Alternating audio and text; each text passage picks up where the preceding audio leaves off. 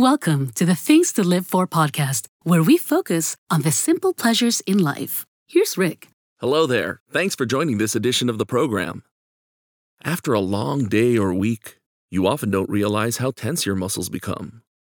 The wear and care of the daily grind doesn't just take its toll on us mentally and emotionally, it breaks us down physically as well. Tension and stress cause our muscles to tighten up and form knots. If we let this go unattended, we can start to face health issues like fatigue, insomnia, headaches, and anxiety.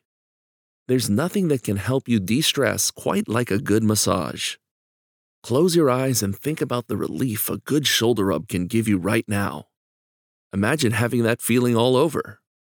There are some parts of our bodies we don't even realize are actually tense until the masseuse starts hitting them. When they're kneading into those tight knots in your muscles, you can almost feel them squeezing the toxins out.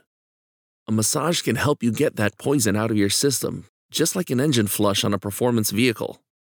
Aside from relieving stress, regular sessions can help lower blood pressure, improve circulation, and even help to strengthen your immune system.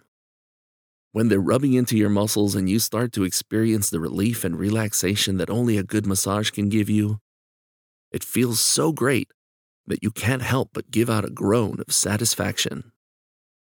Thank you all for joining the show that focuses on the things in life that are just great. Please help us to spread some positivity by liking, subscribing, and sharing our mini podcast.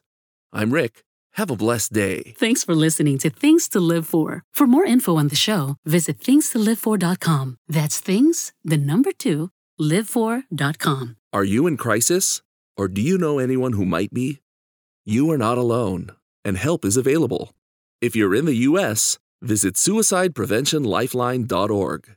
If you're outside the U.S., visit iasp.info. Help is just a click away.